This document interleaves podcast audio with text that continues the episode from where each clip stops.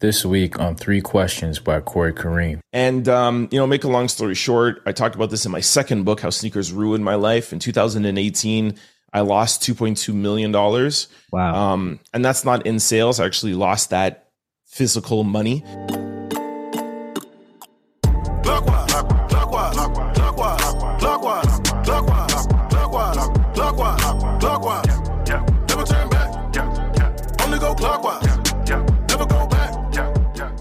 Welcome back, guys. Welcome back to uh, another episode of Three Questions by Corey Kareem, the podcast where we sit down with some amazing people who are doing some amazing things. And that's right, you guessed it.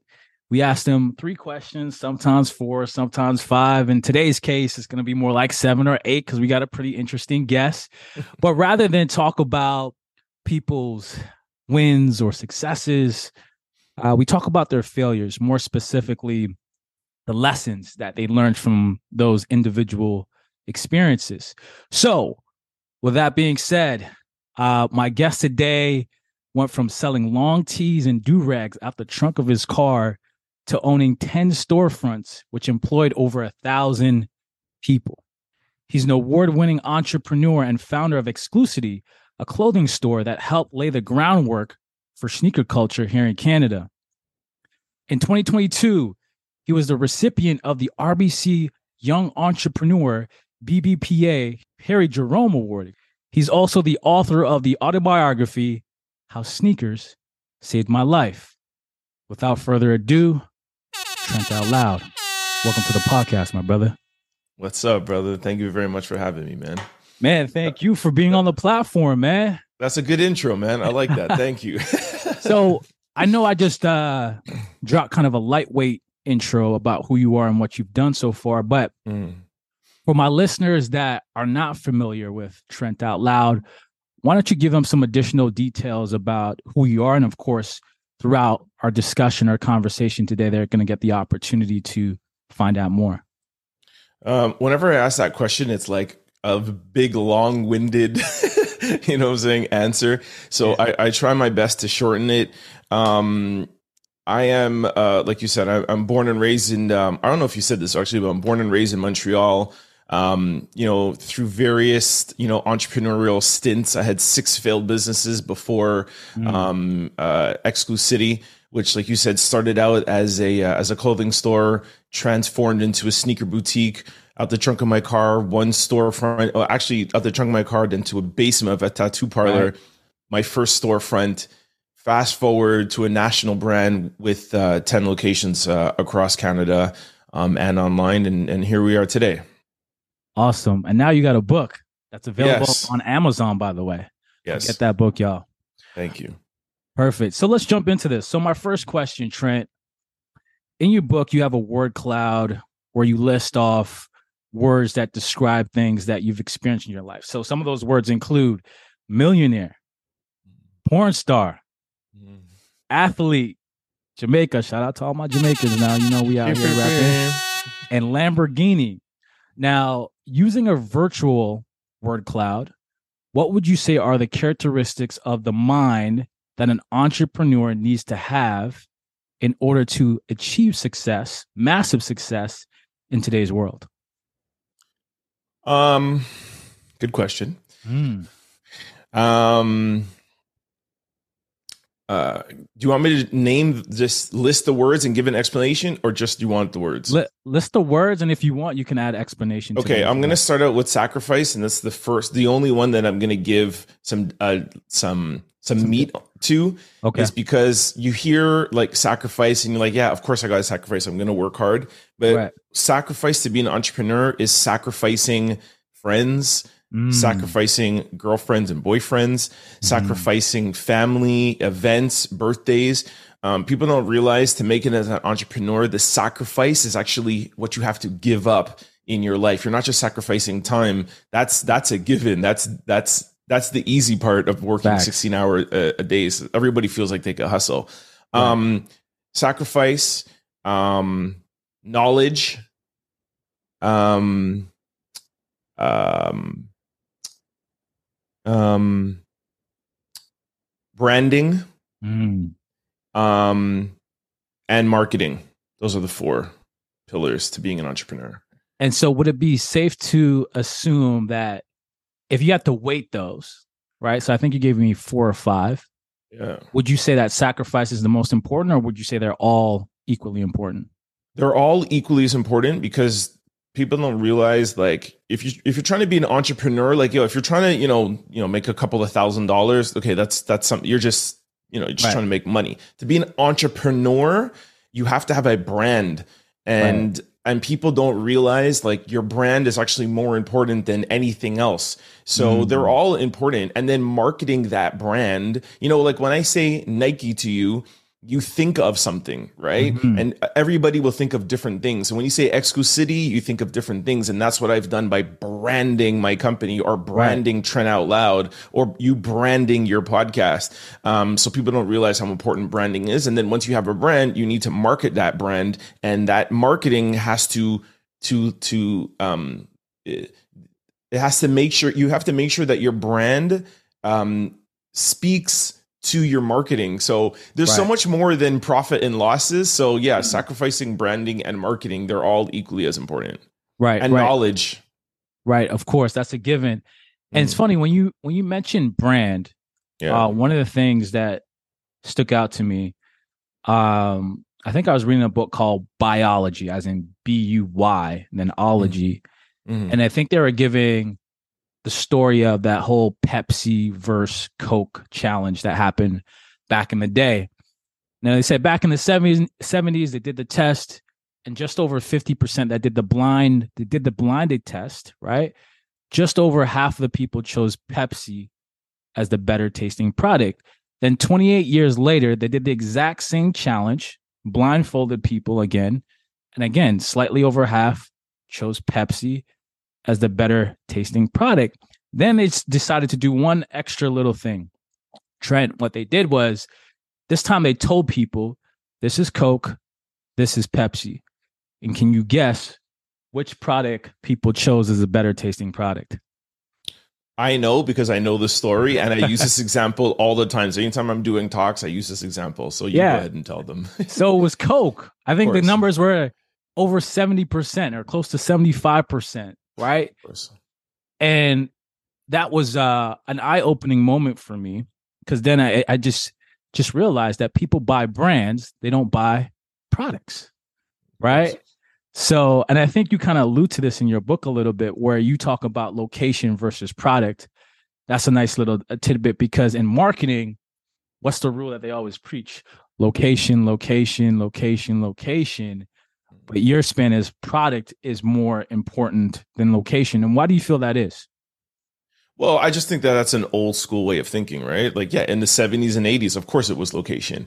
Now with social media, now with Mm-hmm. It's a whole other, and that's why it's important that we're having these kind of con- conversations for the new entrepreneurs coming up because if they go into, you know, chapters or they go into, you know, reading like those old school books, they're getting th- that wrong information. It's a total new age right now, right? Right. And yeah, it's, it's a product driven market. It's product, product, product. And it's the way how you drive that product, you know?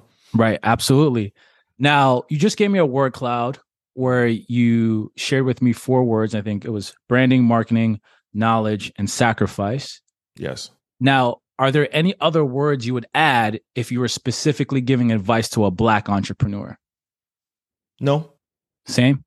E- exact same as I, I tell people this all the time Mhm. um especially i sorry i tell black entrepreneurs this all the time you cannot go in thinking that you're a black entrepreneur you're an entrepreneur Mm. we're not going to support you just because you're a black entrepreneur you have to be equal to your white counterpart or better. Now, if I have a choice of you're both selling the same thing, uh, if you have a choice, of course I'm going to want to support the black entrepreneur, the indigenous entrepreneur, you know, Right. the, the the entrepreneur that that needs that needs the help. But if you're less than and you think I'm just going to support you just because you're black and you're not offering what your white counterpart is offering, um, I think that's where a lot of black entrepreneurs make the mistake. So I give the same advice to to every culture. I got you. I'm of a similar mindset. If the value is more or less the same, then I'm going to try and support my people. Of course. no disrespect to the other cultures. It's just I want to help circulate those dollars uh, within the community. All right, so uh, this might be a point of contention for you, but let's talk about your relationship with Nike. Mm. Now, specifically, what I want to tackle first is how did you get a direct relationship with Nike, and how can others that are trying to do what you did, how can they get one with Nike as well, or even just a big shoe company of that nature? Um, through the four uh, word clouds that I said. Mm-hmm. Um, mm-hmm. When I first started out, again, this was 15 years ago. Um. You know, Nike told me no, Adidas told me no, all the big brands told me no. Um, I didn't even want to get into footwear. Uh, was one of my employees. I talk about that in the book, and it was actually my first shoe that we sold was uh, the first shoe that we sold was a Rocawear boat shoe, mm. um, and we sold out of that shoe in the weekend. Uh, so we went from that, and we started out small right? You can't start a sneaker boutique and think Nike is going to give you an account, right? So started out small, selling Rocawear boat shoes. Then we got Supra. Then we got Vans. Then we got um, Timberland. Then we got Adidas. And then two or three years later, we got Nike. So it's again, like I said, it's the sacrifice. Are you willing to make the sacrifice to sell, mm. you know, the no, I'm not shitting on Rocawear or anything, but the you know the yeah, lower yeah. end footwear and establish right. yourself um, and then have Nike, you know, come to you. Right, right. And so, in terms of like units, if we're trying to give people like physical numbers to work with, when a Nike rep comes in to evaluate whether you're, you know, successful enough to carry their inventory, are there certain numbers or figures that you got to hit? It's not about the numbers with Nike, especially um, in this day and age. Uh, Nike uses their stores to to influence the community that that store is in. So mm. You're not gonna Nike's a fifty billion dollar company. You know the amount mm. of shoes that you could sell is, is going to be a, a, fraction of, right. of, of what they're moving globally. So it's real. The numbers are irrelevant. It's your it's your influence, your impact, and the culture that you're hitting. That's what Nike's looking for, or, or any other any sneaker brand's looking for. Okay, those are nuggets. Those are gems right there. Mm-hmm. Now, Where's your relationship with Nike at now? Uh, there is no relationship anymore.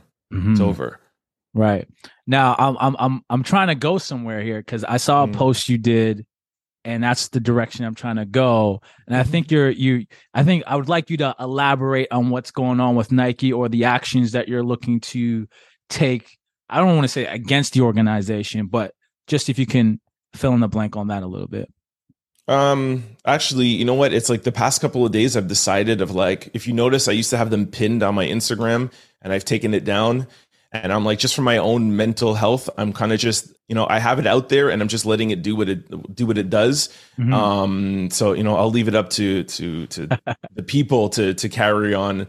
But I will answer your question in short. Yeah. Um, you know, I I had a relationship, a close relationship with Nike for the past close to 15 years. Um, you know, we uh, helped Nike lay the groundwork for sneaker culture in this country.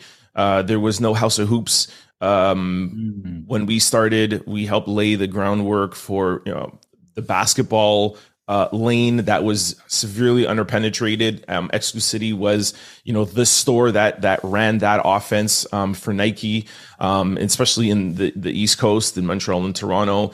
Um, they, you know, Nike championed City to come to Toronto um, ahead of the All Star game uh, because they liked, like we, like I said earlier, how we um, presented ourselves. Uh, you know, our our impact on on, on the culture.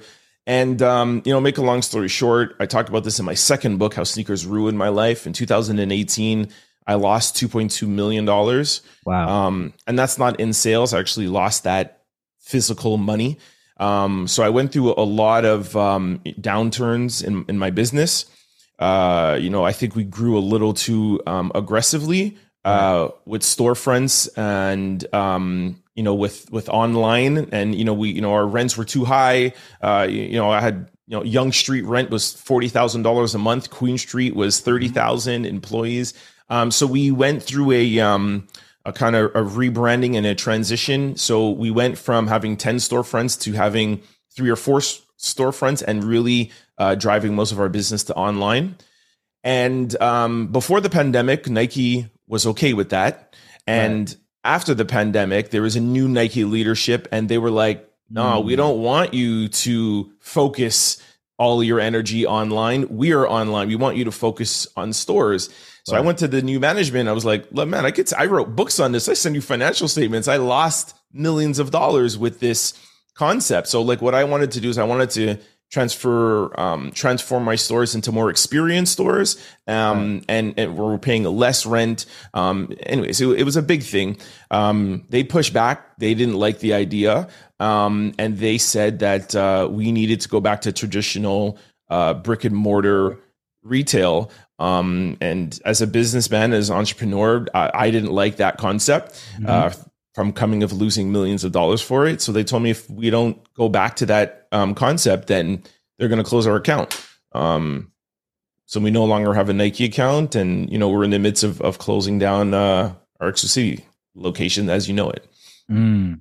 Mm. There's a lot to unpack there. But there's a lot. I feel like we just went through like several years in in in yeah. in, in two minutes exactly um and this is why the book guys i'm telling you um i know that you this probably crosses over two books i think this will be in the second book that you're talking about but like his book uh how sneakers saved my life is probably one of the best one of the better autobiography books that i've read now i'm putting you wow. up there next to trevor noah whose book i loved Malcolm X, another book I love, and I'm actually listening to Stephen A. Smith's book right now, which is also pretty freaking good as well. So, man, wow, our listeners out there, it's a good read, bro. It's a good read, and the way I'm not just saying that because you're my guest, but like authentically, how I know I'm reading a book that I'm really into mm-hmm. is when I can visualize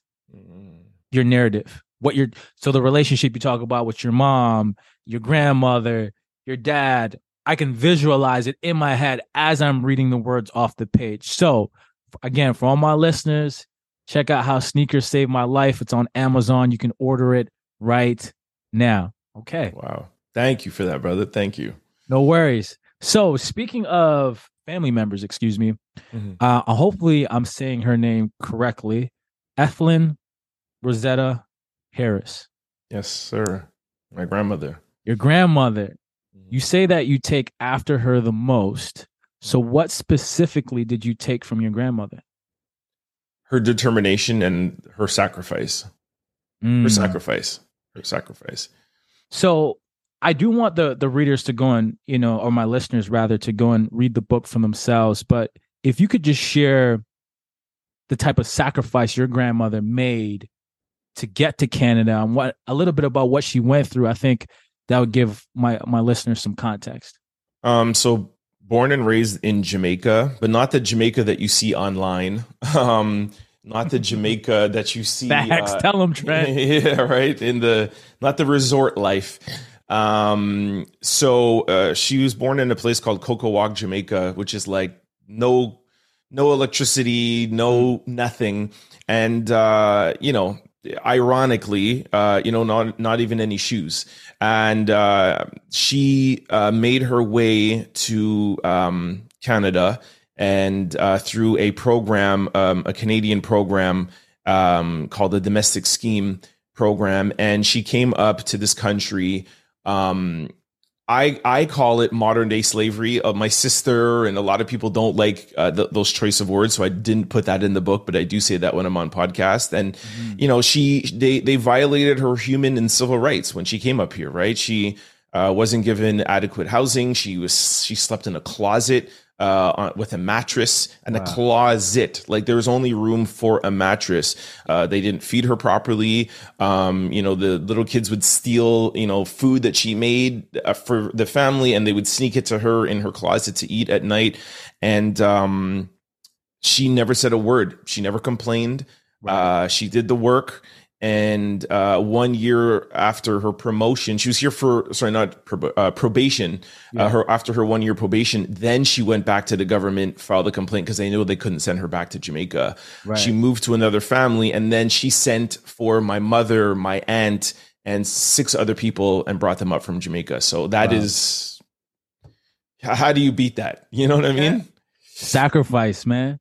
Yeah, sacrifice, and it, you know, there's this part you detail in a book um pertaining to your grandmother, how uh, you, you you just alluded to it actually about the food. How even the food that she would cook for the family, she wasn't allowed to eat herself. Exactly. I was just like, wow.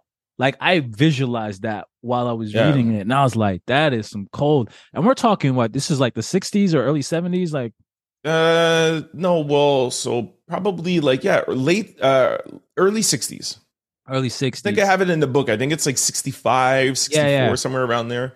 yeah. Yeah. So we're not talking too far. This is not the 1800s. This is not, you know what I'm saying? When Yeah, people are like, yo, slavery was 120 years. Like, bro, it's the 60s, dog, you know? Yeah, and that's where I'm going with that. And it's like, and here's another thing. Here's another direction I'm trying to go with this. Is like people often think those type of things only happened in the US. Hmm. We're talking about Montreal, Canada here, guys. In Exactly. Canada. Right? So I found that very powerful, very moving. And then you say that your your grandmother had this phrase where she said something like, I hope I say this correctly. You gotta uh, kick ass before you. uh, What was the other part to that statement? You, know need to you need to kiss, kiss ass, ass, before you can kick you can ass. kick ass. there you go. Yes, that's my favorite expression. There you go. Yeah, exactly. And that's what she did, right? She came up here and she kicked and she kissed ass, right? Right. To a white Jewish family that mistreated her and a Canadian government that didn't protect her when they brought her up here. Um, but she knew, and and I end my grandmother's section off in the book by she knew that she could never kick ass in her lifetime, but she knew if she kissed ass long enough that I could kick ass for her. Mm. There's that sacrifice again. Exactly. And you know what's funny? Your grandmother's kind of uh mantra, if you will, if I can call it that, Mhm.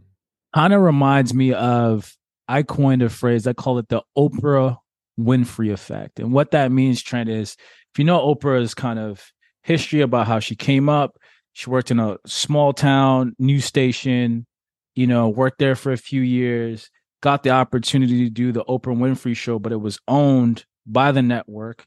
Mhm. She played that role for quite some time, got enough uh, cachet and resources to then start uh, her own production company where she owned the rights to the show. And then many years later, developed the own network, right? So she Mhm. played the game until she could have enough uh, cachet to have a major influence on the game to the point where she can now own the game or at least a piece of the game.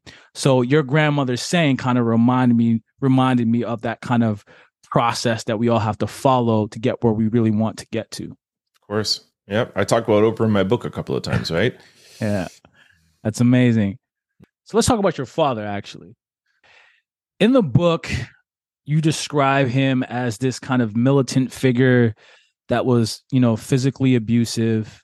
So how do you think that experience impacted you as a kid growing up and then now as as a man? Was it like all bad? Is it all bad and, you know, some good as well? Like how do you how do you feel that that that, that experience?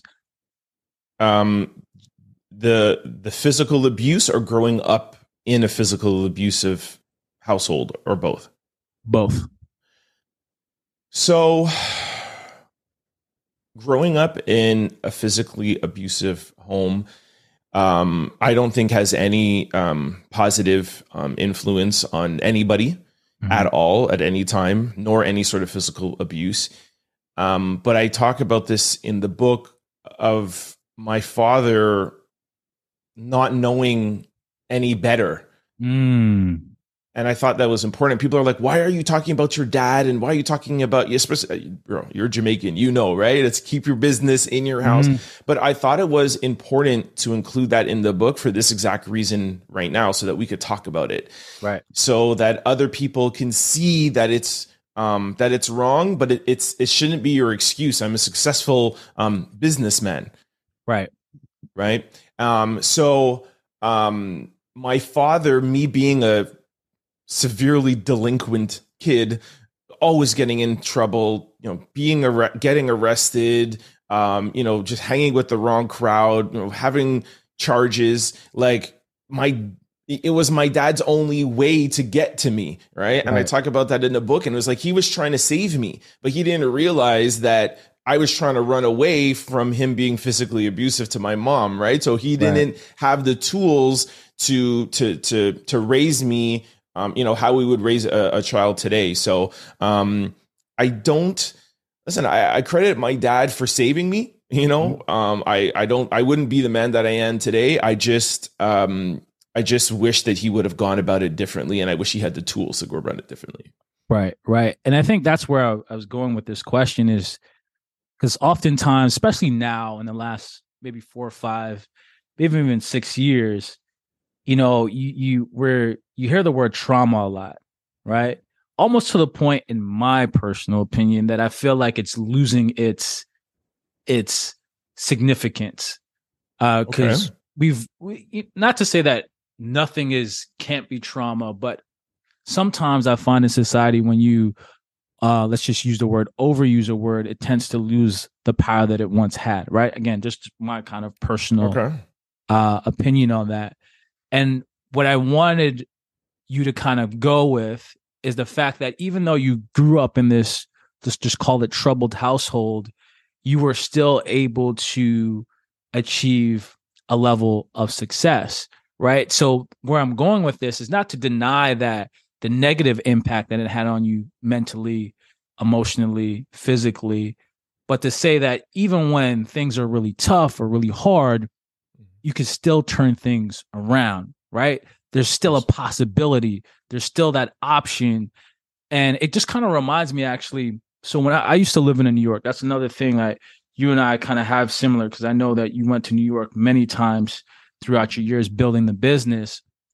And I met this guy that he had some position for like the Golden State Warriors at one point, but then left that position. And this is before Golden State became what we know them mm. to be mm. today. Um, and he ended up taking a job to become a teacher in a prison in New York. And when he used to teach ex-cons like math and all this other stuff, he used to tell me the guys in the class would be like, man, you probably grew up in the suburbs. Man, you probably grew up in this nice neighborhood. And then one day he challenged one of them. He said, Where'd you grow up? Guy said, This block. He's like, Actually, I grew up three blocks away from you. Mm-hmm. The only difference between you and me is about five to maybe seven crucial decisions we made between the ages of 13 to 18 or something like that. Right.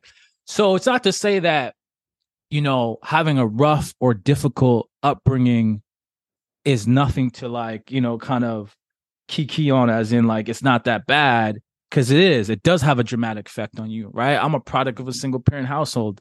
I know the struggle. But to say that this is the reason why I am not successful, I can't really buy into that particular statement, if that makes sense to you. That 100,000%, right? Like I, I talk about that in my book um, frequently. And it's one of the main reasons why I put out my books so that people that look like us, that sound like us, and talk like us, yeah. could see somebody coming from. I know you don't like the word, but from a traumatic um, upbringing, yeah. um, and that have you know, like there's, yeah, I have every um, every um, what's the word I'm looking for? I have every. I have every disadvantage yeah, yeah. Uh, possible. You know what I'm saying? Like everything um, eh, you talk about what you know. I used to go down to New York. I, there was a time where I was not able. I was banned from going to the U.S. Um, mm. and I had to get a waiver, and I had to do things. I didn't let that stop me. Uh, I didn't. Shit, I can't go to the U.S. I I found somebody that would go to the U.S. for me. I paid her to go. I paid another person to drive. I, I never let that stop me. I ran a store for a year with product that was solely from New York City, and I was never even able to cross the Plattsburgh border. That's wild.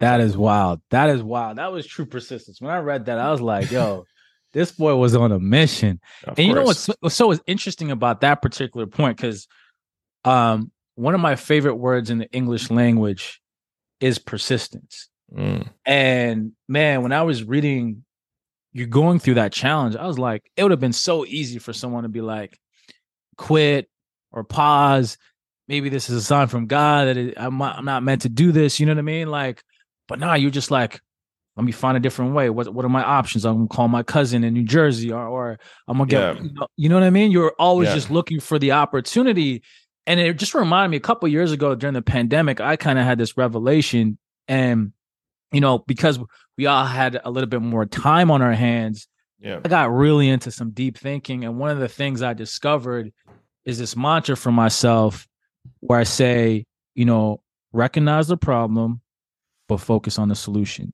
So anytime I come across like a a situation that's not favorable, I just repeat that to myself. Mm. Recognize the problem, focus on the solution. Because sometimes we do the opposite, right? We focus on the problem and we just, you know, we just spiral downwards, man. But yeah, man, that's a that's a positive, that's a huge like influential story right there. That part in the book. Another reason why you guys should go out there and cop that. Um, so let's talk about I'm gonna go a little deep here. So let me let me take a step back here. now, in the book, you mentioned that you um you attempted suicide. Mhm. So describe to the listeners what you were going through that drove you to that point and how and and what did you do to to get over that challenging period in your life? Um, I was like 12 or 13 years old. Uh, so I really don't remember too much of it. And I kind of blocked a lot of it out.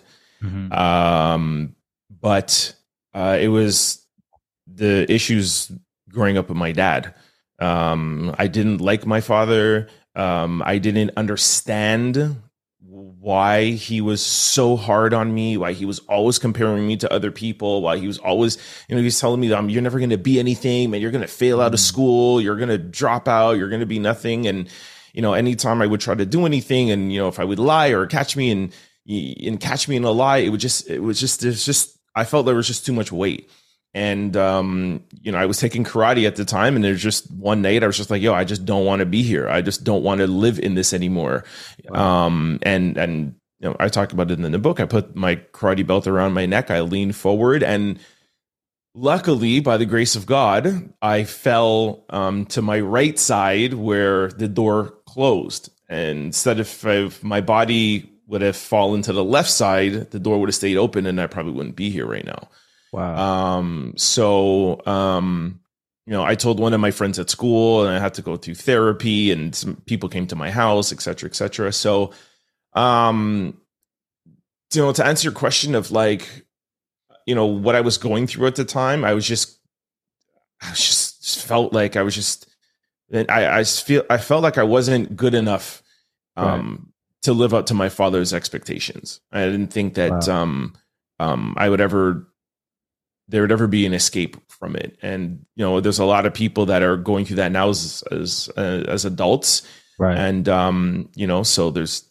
you know there's options. People, whatever. At 12 or 13 years old, I didn't know I had those options available to me. Right, right, and I, I I like the fact that you ended on that note. That there are options out there for people to explore. I know for kids, um, kids help phone where you could just send a text message. Um, that's a particular option, and I know suicide is one of these kind of like, you know, maybe not so much now because people are very outspoken about it, but to a le- certain level of extent, still almost kind of taboo. I know that, like, for example, my friend, uh, he used to live in the Marilyn Monroe Towers in Mississauga. And he told me in one year they had about four suicides, but never publicized because they don't typically publicize suicides unless it's a celebrity or a person of uh, a big figure of some sort. And that was just crazy to me that, you know, right next door to me, you know, four people try to take their lives. And then you find out that this happens on a daily basis across the city, across the country, across the world. And, you know, I also came across uh, a reading somewhere, I can't remember exact source, and it says uh, a lot of the people who attempt suicide, but obviously they survived, they say that in the act of doing it, most of them are already regretting it in the act of doing it, which I found very, very, very, very interesting. And so my takeaway when I read that was just like, as bad as what you're feeling, it's never worth it to go all that way. Mm-hmm. And I know that's hard to say when you're not in the thick of things. Trust me, I know. Mm. I'm not trying to be ignorant or insensitive of anyone, but like if you could just hold on for another day, another hour, just give yourself that time, your brain to kind of process, there's there's a way out of your situation. Always. Always 100%. Um man, this next part, this this next question was near and dear to my heart, man. I'm going to say this number, you know exactly what I'm talking about. Three dollars and fifty two cents. Three dollars and fifty two cents. That's the amount of money you had left in your bank account at one point. Not enough to even catch a cab home on a cold Toronto night. Yep. Now, with that in mind, what advice would you give to someone who's in a very similar predicament right now? You know, you know, down and out. Um that night where that happened and I had to walk home for an hour and a half because I didn't have enough money for a cab. Um, I never for one second thought that that was going to be the rest of my life. Mm. I never, I never thought that that was going to be who Trent is, and I never thought that that's the way that my bank account's going to stay. It was mm. just a wake up call to be like, all right, okay, we need to make some changes. Right. You know what I'm saying? Right. So I mean, a couple things like like you alluded to, not to get back into the um the suicide, but like you said, just like just there's always a better day. You know what I'm right. saying? And um yeah, I didn't think of that that that night when I was 12 years old, but as an adult, I always know that um my present is not is not always going to be my future. Correct. Um so I I just look at those moments. The advice is, you know, look at those moments as a wake up call and and and make changes right there's a reason i think you alluded to this earlier right where it's like the choices i think that guy that was that was t- um, talking to those guys in jail. Like yo there's seven yeah. decisions that you made to get here right? So yeah. it's like yo what decisions did i make for my bank account to have three dollars and how can i change those decisions? Right. it's never too late. Never too late man. Never too late. I live by that. And it, it reminds me of something um, I heard a, a, a pretty successful businessman say years ago when I was in college, and he said, um, "Situations are temporary, actions are permanent." And something like I always like to kind of repeat to myself because sometimes we get into a situation and it feels like it's legit the end of the world.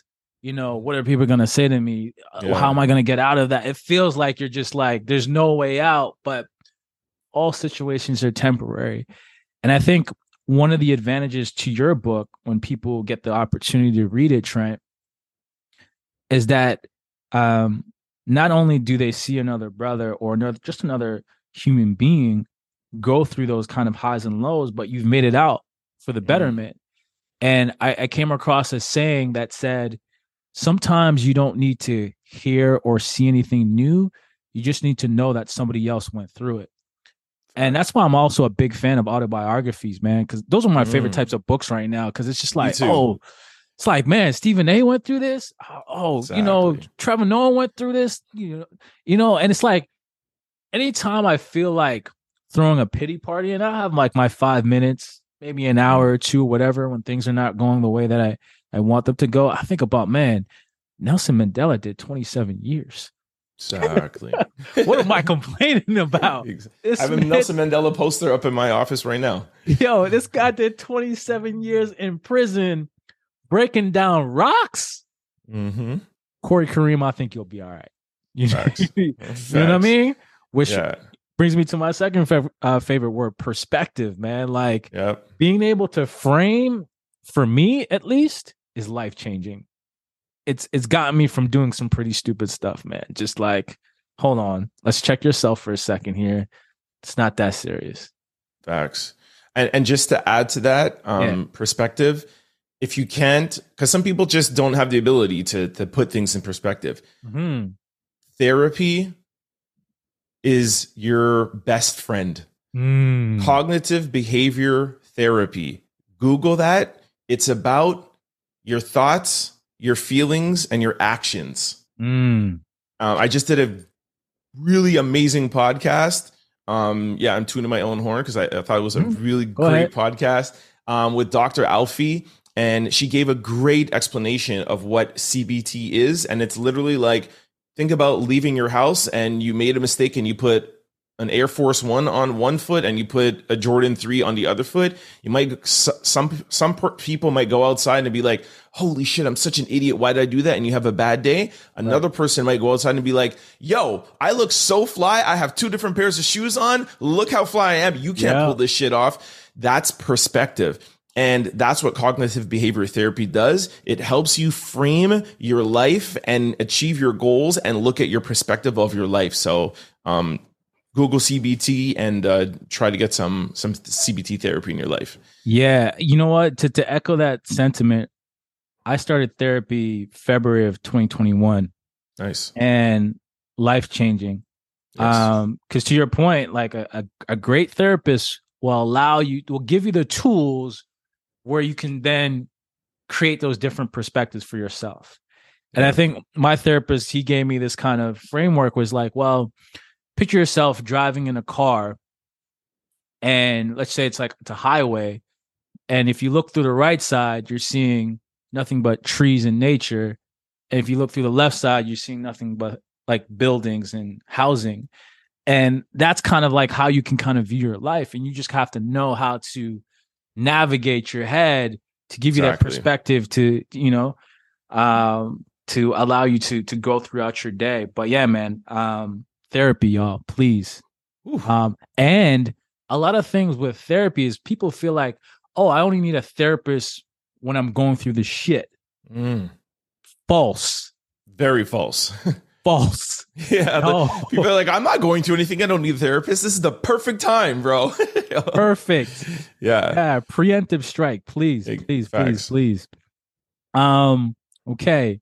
Now, in the book, uh, there's a very, very, very interesting situation you describe. I, I mean, there's a lot of very inter- interesting situations, but this one it involves a big decision, and that was choosing your girl, a mm-hmm. woman you had been dating for several years, or moving to Toronto to pursue a career in music management, which was your dream at the time. Describe to me what that situation was like and and how and where did you find the confidence to, you know, make that decision? Because I feel like maybe for some people it's not a, a choice between their girl and an opportunity or a guy and their opportunity, but they have a big decision to make where there's no there's no easy way to do it. So Mhm. describe to me about that decision and the confidence, how you found the confidence to to make it. we're bringing with this this is a great question because we're bringing everything back full circle i think about my grandmother's sacrifice that she made Mm, the big decisions that she had to make leaving she probably had a boyfriend or friends and right. she had to leave all that in Jama- um, leaving jamaica to come to this country. So um, my girlfriend and i were having issues at the time. It's not like i left a beautiful amazing relationship that was fruitful. Right. um, you know we were going through our things and we were you know, going through our issues and you know i wanted her to come to toronto with me even though we were going through those issues right? Right. she was a singer at the time you know? I started out managing her.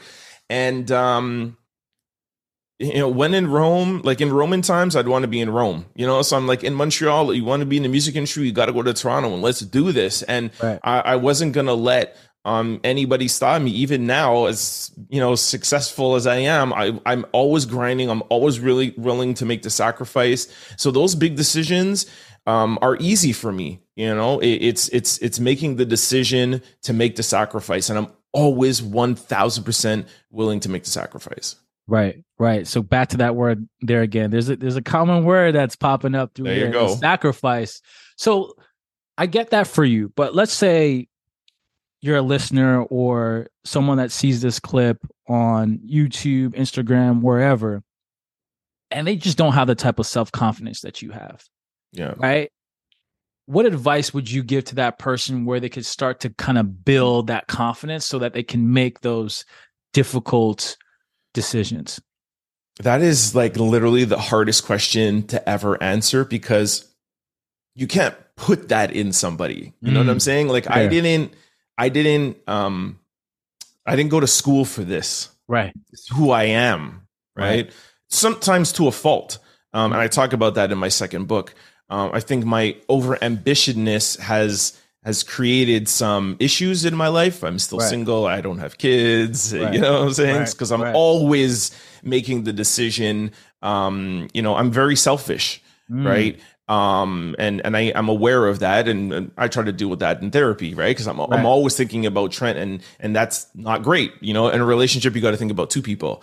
Right. Um, but I think honestly, we do have a lot of parallels. I read over 60, 70 um, autobiographies. And if you study Mhm. the life and journey of successful people, it's it's it's making that sacrificing, having the confidence and believing in yourself. And I think that, like you said, when you read Stephen A. Smith, when you read Nelson Mandela, when you read these great entrepreneurs, one of my favorite reads is uh, Richard Branson, the guy who started uh, Virgin Records and Virgin now Virgin Airlines and Yeah. Virgin Radio. Um, Ted Turner started CNN. Steve Jobs. Um,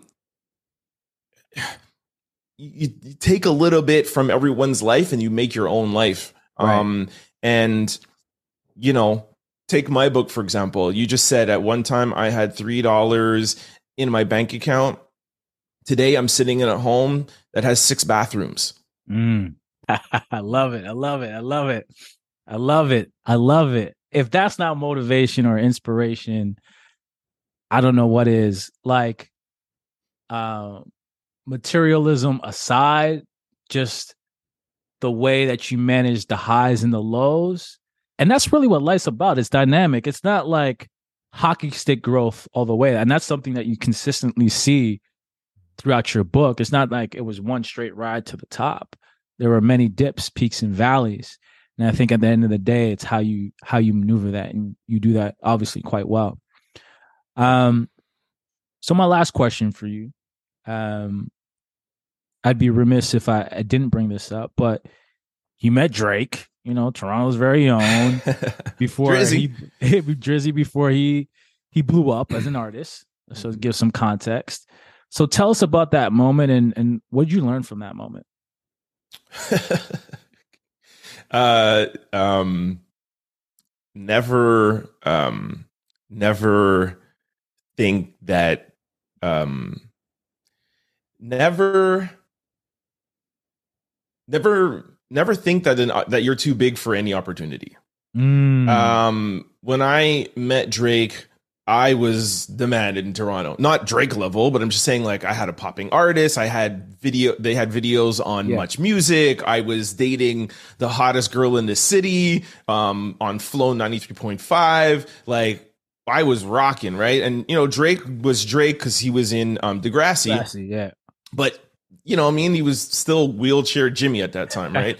um, and he saw me outside of a club, and he's like, "Yo, I was at a radio station the other day. Yo, I saw you know your artist, and I saw your package. Like, you guys are doing it big out here." And it's not like I dissed him, but I was just like, "All right, respect," you know. And I just, but at the same time, there's also ten artists that would come up to me at that time, and I was working Right. with two artists, and I was just started my management company, and it's like, you know, you could just know that you could always potentially meet the next Drake along your way, right? And I wish I would have taken his phone number. I wish I would have taken, you know what I'm saying? I wish I would have taken his um, you know, his contacts, or I wish I would have, Right. you know, done the thing. Like he came to our um our video set and you know, he we used the same video director Yeah. and he came to our set, people were taking pictures with him. But it's like, yo, take pictures, you know what I'm saying? So it's just, you know, a little bit of ego, you know? Yeah. Um, and yeah, shit.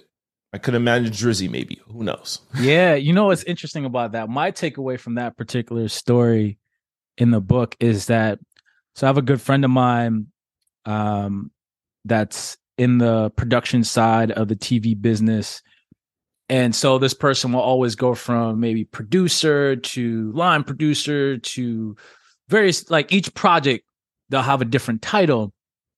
And we were talking uh one day and this person said that you know my kind of thing in the industry that I do is I'm always kind because on one project I could be an executive producer, on the next project I could be a line producer. It's it's very dynamic, so you just never know. You know what I mean? I feel like sometimes when people get on a, a ride, a nice momentum of success, it's easy to forget that, right? Because you're like you're in the moment, right? You're so much in it, but you don't know that person that you kind of like, you know, brushed off, whether it was intentional or not. Three Yeah. years later, you could be needing their help, right? Or so things could always flip that way. So be Exactly. kind, y'all. Be kind Yeah. on your way to the top. Be kind. Yeah. Just want to make to make sure like I didn't diss him. I didn't whatever. I just didn't take his contact information. And I thought he was dope. I always told people like replacement girl. Um, I always thought that was a dope song. And I always liked that he um was Canadian, but Mm-hmm. still had it, still had that kind of like that American kind of like a yeah. little bit of like that American twang, that American kind of like edge to him. And I always thought he was dope. I just I just didn't have the bandwidth at the time, you Right. know, and and I wish I would have had had the bandwidth. but I never dissed him. Shout out to Drizzy. Yeah, of course, of course. Champagne Papi.